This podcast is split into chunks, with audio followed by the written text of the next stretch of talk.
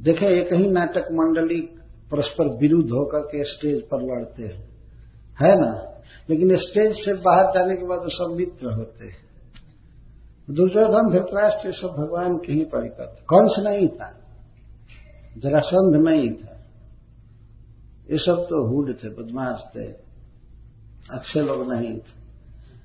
लेकिन जरा शांत, लेकिन दुर्योधन, धृतराष्ट्र, ये सब भगवान के अपने व्यक्ति थे। इनके साथ दैहिक संबंध भी भगवान का था। और बहुत प्रीति का संबंध ऐसे रहता था। इसीलिए तो भगवान दुर्योधन की भी मांग को पूरा किए, जब युद्ध में सहायता मांगने आया था। जो कुछ भी हो, यहाँ पर वृत्रासुर जी कह रहे हैं कि जो तो हरिर विजय शरीर गुणास्तत जहाँ हरि है, वहीं विजय है, वहीं धन है उपलेंस है और वहीं पर सारे गुण निवास करते हैं। लंबी ज़िंदगी यशस्वी ज़िंदगी, परिवार का ठीक से रहना और जस प्राप्त होना, धन रहना जीवन में सब तरह से कोई दुख न होना, ये तभी संभव है जब भगवान को रखा जाए अपने साथ। जहाँ हरि है, वहीं विजय। तो आप निश्चित मेरा वध करेंगे। तो इस पर मान लीजिए, अगर भगवान इंद्र यह कहें, नहीं, मैं आपको मारूँगा वज्र से तो आपको बहुत पीड़ा होगी। मान लीजिए, अगर इंद्रदेव यह कहे, मैं जब वज्र चलाऊँगा तो आपको बहुत पीड़ा होगी, इसलिए मैं आपको मारना नहीं चाहता। तब विप्रासुर कहते हैं, नहीं, मुझे बिल्कुल पीड़ा नहीं होगी, बिल्कुल दुख नहीं होगा। मैं अपने मन को भगवान शंकरषण के चरण कमल में रख रहा हूँ और आप उधर वज्र मारिए। हमको तो पता भी नहीं चलेगा कि कब आपका वज्र लगा अहम समाधाय मनो जथाहन शङ्कर्षणस्तच्चरणारविन्दे। पदवज्ररङ्घो लुलितग्राम्यपाशो गतिम् मुनेर्जामपविद्धलोकः। अहम् समाधाय मनोजथाहनः मैं भगवान संकर्षण देव के चरण कमल में अपने मन को सम्यक रख दूँगा। सम आधाय। आधाय का अर्थ धर करके, रख करके। मैं रख दूँगा। भगवान की सुंदरता में, उनके लीला में चरित्र में मेरा मन फंस जाएगा। मैं इस विषय में कुशल हूँ। क्यों? क्योंकि जथा न भगवान शंकर शंकर्षण डायरेक्ट भगवान ने हमको शिक्षा दिया है कि उनका ध्यान कैसे किया जाता यह कथा आगे आई हुई है कि किस तरह भगवान शंकरषण ने चित्रकेतु महाराज को उपदेश दिया था। तो भगवान ने साक्षात हमको सिखाया है, उपदेश दिया है कि किस तरह से उनमें मन आविष्ट होता है। तो मैं अपने मन को भगवान के उपदेश के अनुसार उनके चरण कमल में रख दूँगा। अर्थात उनका चिंतन करने में फंसा रहूँगा, आस्वादन करने में। और मेरा मन इस तरह से भगवान के रूप गुण लीला का चिंतन करेगा और उसी समय आपका वज्र का वेग आएगा और मेरे ग्राम में पास को काट देगा कर्मबंधन काट देगा। और ये जो विषय भोगों में रुचि है, इसी को ग्राम में पास कहते हैं। और मेरा कर्मबंधन कट जाएगा आपके वज्र से अपविध लोग मैं यह देह छोड़ करके मुने गति यामी मैं मुनियों के गति को प्राप्त करूँगा। मुनि का अर्थ है मननशील भक्त जन तो जहाँ भक्त जाते हैं, अर्थात वैकुंठ में जाते हैं तो मैं वैकुंठ में जाऊँगा यह देह छोड़ करके। मुनेर गतिम जाम अपविध लोग। इस संसार से सभी लोग जाते हैं बारी बारी से शरीर छोड़ करके। लेकिन सबका गति, सबका डेस्टिनेशन एक नहीं होता है। भिन्न भिन्न लोक में लोग जाते हैं, लेकिन मुनि लोग भगवान के धाम में जाते हैं। मुने गति। ऐसा बारंबार भागवत में कहा गया है कि जो व्यक्ति भगवान में मन लगाता है, भगवान की पूजा करता है तो उसे भगवान का धाम प्राप्त होता है। जाना तो है ही सबको एक दिन। जब कोई व्यक्ति मर जाता है तो स्वजन लोग कहते हैं, वो तो चलेगा। वो तो चलेगा। कौन चला गया? विचार करने की बात है ना, देह तो यही पड़ा रहता है। इसका अर्थ है कि देह का पौजेसर चला गया। हम लोग एक मंदिर में एक बार कीर्तन कर रहे थे शाम के समय। तो एक व्यक्ति का पिता शरीर छोड़ दिया। तो भक्त आकर के कहता है, हमारे पिता तो सरेंडर बोल दिए। ऐसे कहता है सरेंडर बोल दिए। तो हम लोग तो कुछ नहीं समझे, क्या सरेंडर बोल दिए? फिर कहता है कि चुप चले गए। इस तरह से व्यक्ति शब्द का प्रयोग करता है। सब जगह हम लोग भी सब यही प्रयोग करते तो चले गए। चले तो गए तो इतने जानते हैं, लेकिन कहाँ गए नहीं जानते है। ना? पता लगाने पर भी नहीं लगेगा कि वो कहाँ गए। क्योंकि इतनी सूक्ष्म विधि है आत्मा को ले जाने के लिए दूसरे देह में। कि मनुष्य का तो कोई इंस्ट्रूमेंट काम करेगा नहीं, किसी मशीन या कंप्यूटर से कि पता लगाया जाए कि किधर गया, कहाँ गया। नरक में गया कि स्वर्ग में गया कि भगवान के धाम गया, कुछ पता नहीं चलता है। ऐसे भगवत धाम जाने वाले का तो कुछ अनुमान कर लिया जाता है कि ये व्यक्ति भगवान के धाम गया होगा। एक अनुमान हो जाता है। और इसी तरह से नरक में जाने वाले का भी अनुमान हो जाता है। पता लग जाता है कि ये महात्मा कहाँ गए। जो जैसा कर्म किए थे उसके अनुसार अनुमान कर लिया जाता है कि इनका डेस्टिनेशन क्या रहा होगा। भागवत में कथा है कि जब रावण मारा गया, भगवान श्री राम के द्वारा तो रावण की बहुत सी पत्नियाँ आया आया करके विलाप करने लगी। रो रही हैं। तो वे लोग कहती हैं कि कृतैसा विधवा लंका वयम च कुलनंदन, और देहो कृतोनम गृद्राणाम आत्मा नरक है तवे अपनी पत्नियाँ रो रो करके कह रही हैं कि हे पति देव यह लंका विधवा हो गई और हम लोग विधवा हो गई मतलब राजा नहीं रहा तो लंका भी एक प्रकार से विधवा हो गई और हम लोग तो विधवा हो ही गई और देह कृतोनम गृद्राण और आपका देह गिद्धों का भोजन बना और आत्मा नरक है, तब आप गए नरक में। वो नरक में नहीं गया क्योंकि भगवान ने वध किया था, लेकिन स्त्रियाँ जो उसके कर्मों को देखी हैं, जीवन भर इसीलिए कह रही हैं कि आप तो गए जहन्नम में, आप तो नरक में गए। कोई अपनी पत्नी इस तरह से नहीं बोलेगी अपने पति के लिए। लेकिन रावण इतना दुराचारी था कि खास अपनी पत्नियाँ कह रही हैं कि तुम गए नरक में। जबकि कोई दूसरा व्यक्ति अपने स्वजन के लिए इस प्रकार के शब्द का प्रयोग नहीं करता है। आज भी हम लोग भारतवासी खास करके यदि निमंत्रण लिखते हैं अपने स्वजन के प्रस्थान के बाद, मृत्यु के बाद लिखते हैं, बुलाने के लिए अपने घर पर तो लिखते हैं कि हमारे पिताजी का स्वर्गवास हो गया, आप आइए हमारे यहाँ, या वैकुंठ वास हो गया, गंगा लाभ हो गया, यही कहते हैं। आज तक ये कभी लड़का नहीं लिखा होगा कि हमारे पिताजी का नरकवास हो गया। आप आइए हमारे यहाँ कुछ कोई नहीं लिखा होगा। और लिखना चाहिए भी नहीं वास्तव ये तरह से लिखने की ज़रूरत नहीं है। परंतु लिखने मात्र से ही नहीं व्यक्ति उस स्थान पर चला जाएगा। और गया है नरक में और इधर बेटा लिखे कि हमारे पिताजी वैकुंठ चलेगा तो लिखने से क्या होगा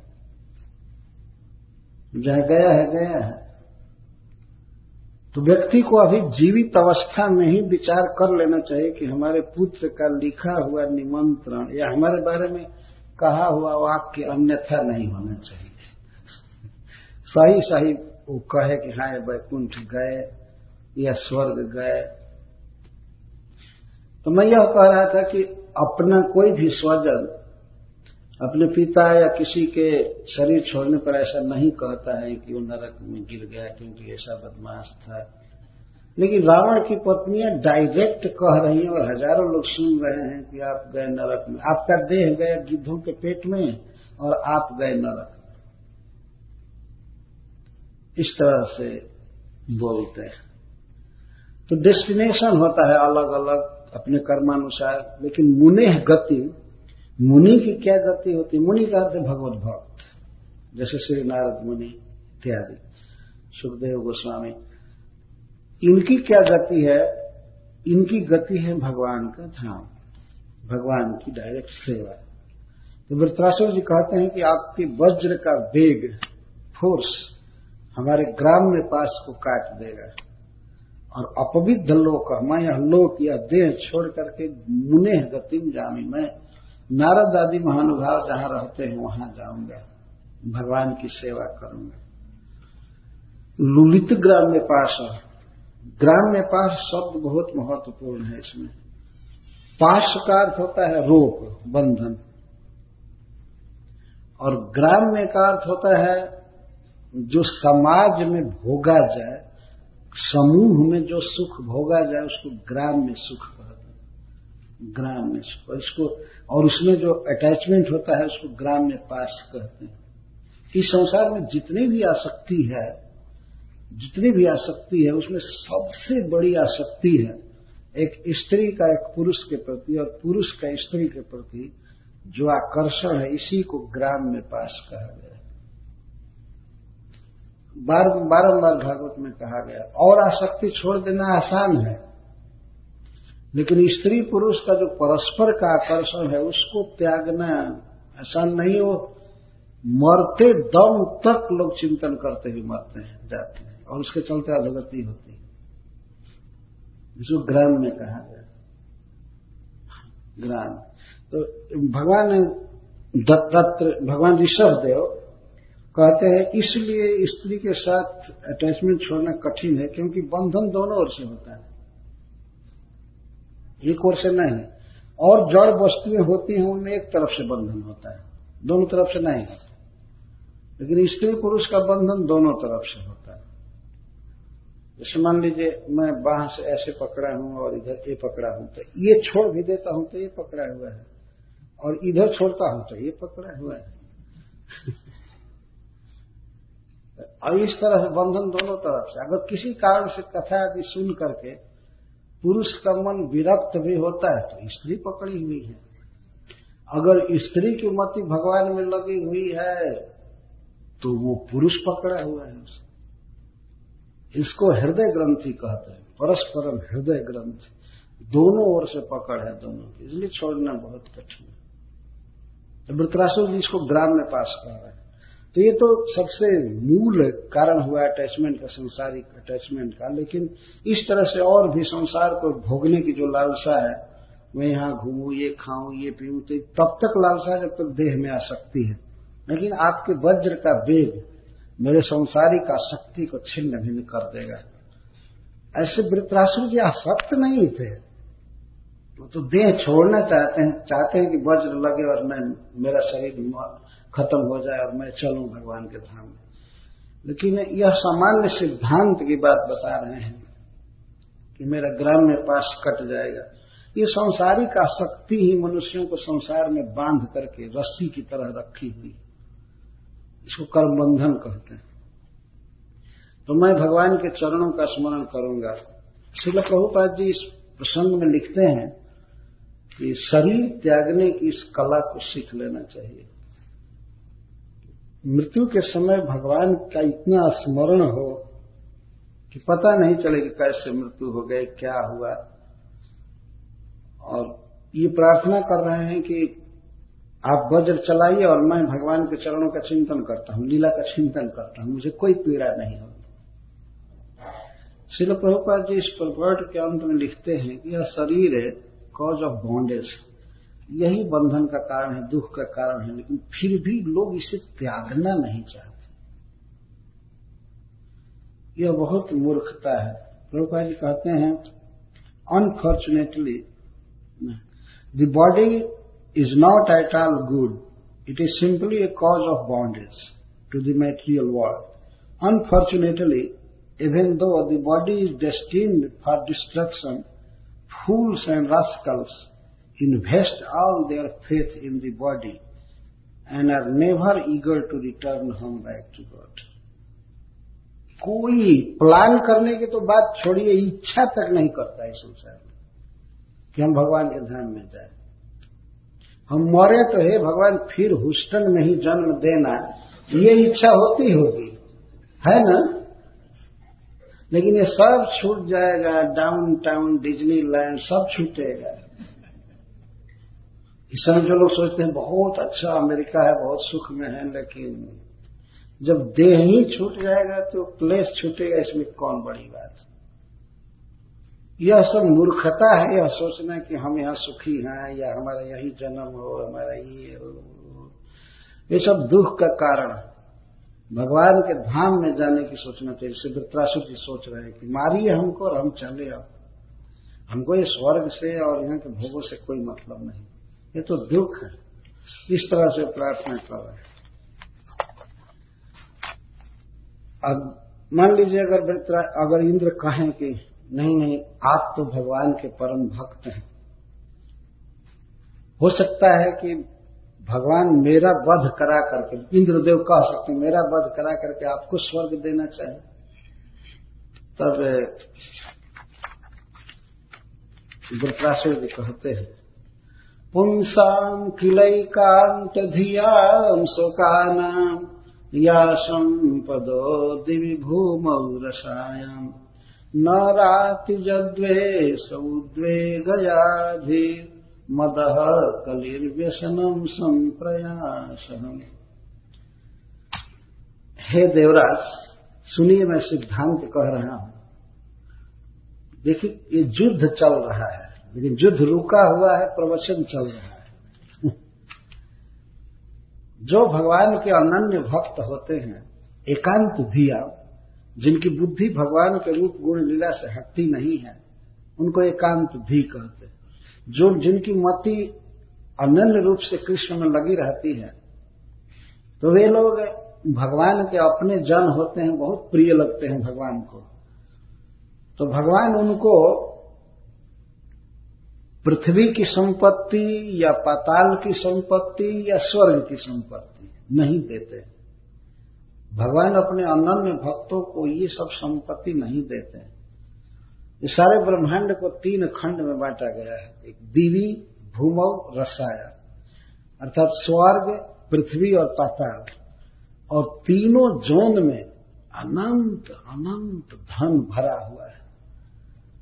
स्वर्ण है, हीरा है डायमंड है, स्त्रियाँ हैं, हाथी, घोड़े और नाना प्रकार की सीनरी ये सब भरी हुई बहुत संपत्ति है। लेकिन तीनों लोकों में जो भी संपत्ति है, भगवान अपने अनन्य शुद्ध भक्तों को ये चीज़ नहीं देते। न राती, न ददाती। क्यों नहीं देते हैं? जब, क्योंकि द्वेष उद्वेग मदह कलिर व्यसनम प्रयास क्योंकि संपत्ति में, धन में और ऊँचे पद में, ये दोष हमेशा लगे रहते हैं। तो भगवान अपने भक्तों को इन दोषों से मुक्त रखने के लिए कभी संपत्ति नहीं देते। यह बात भी दरिद्र भी नहीं बनाते हैं, काम चलाने भर देते हैं। ज़्यादा पाएगा तो वो फिर भजन छोड़ करके और पागल हो सकता है, वो विषय में फंस जाएगा। तो क्या दोष है धन में? ये वृत्रासन जी कहते हैं। तो इनके कहने का आशा है कि देवराज, आप भी भगवान के भक्त हैं और मैं भी भक्त हूँ, लेकिन मुझको वे अधिक स्नेह की दृष्टि से देखते हैं। इसलिए मेरे वध के लिए प्लान बनाए हैं भगवान। मुझे ये स्वर्ग नहीं देंगे, और न मैं लेना चाहता। हमको नहीं देंगे। आप पर उनकी कम कृपा है, आपको देंगे वे, आप भोगी मैं तो जाऊँगा भगवान के धाम में। आप इस नरक में इंद्र बने रहिए। हमको तो जाना है। हमको भगवान कभी नहीं देंगे। हमें चाहता भी नहीं। किसी भी अपने एकांत भक्त को, अनन्य भक्त को भगवान ये सब चीज़ नहीं देते हैं, क्योंकि इसमें द्वेष। एक पहला दुर्गुण बता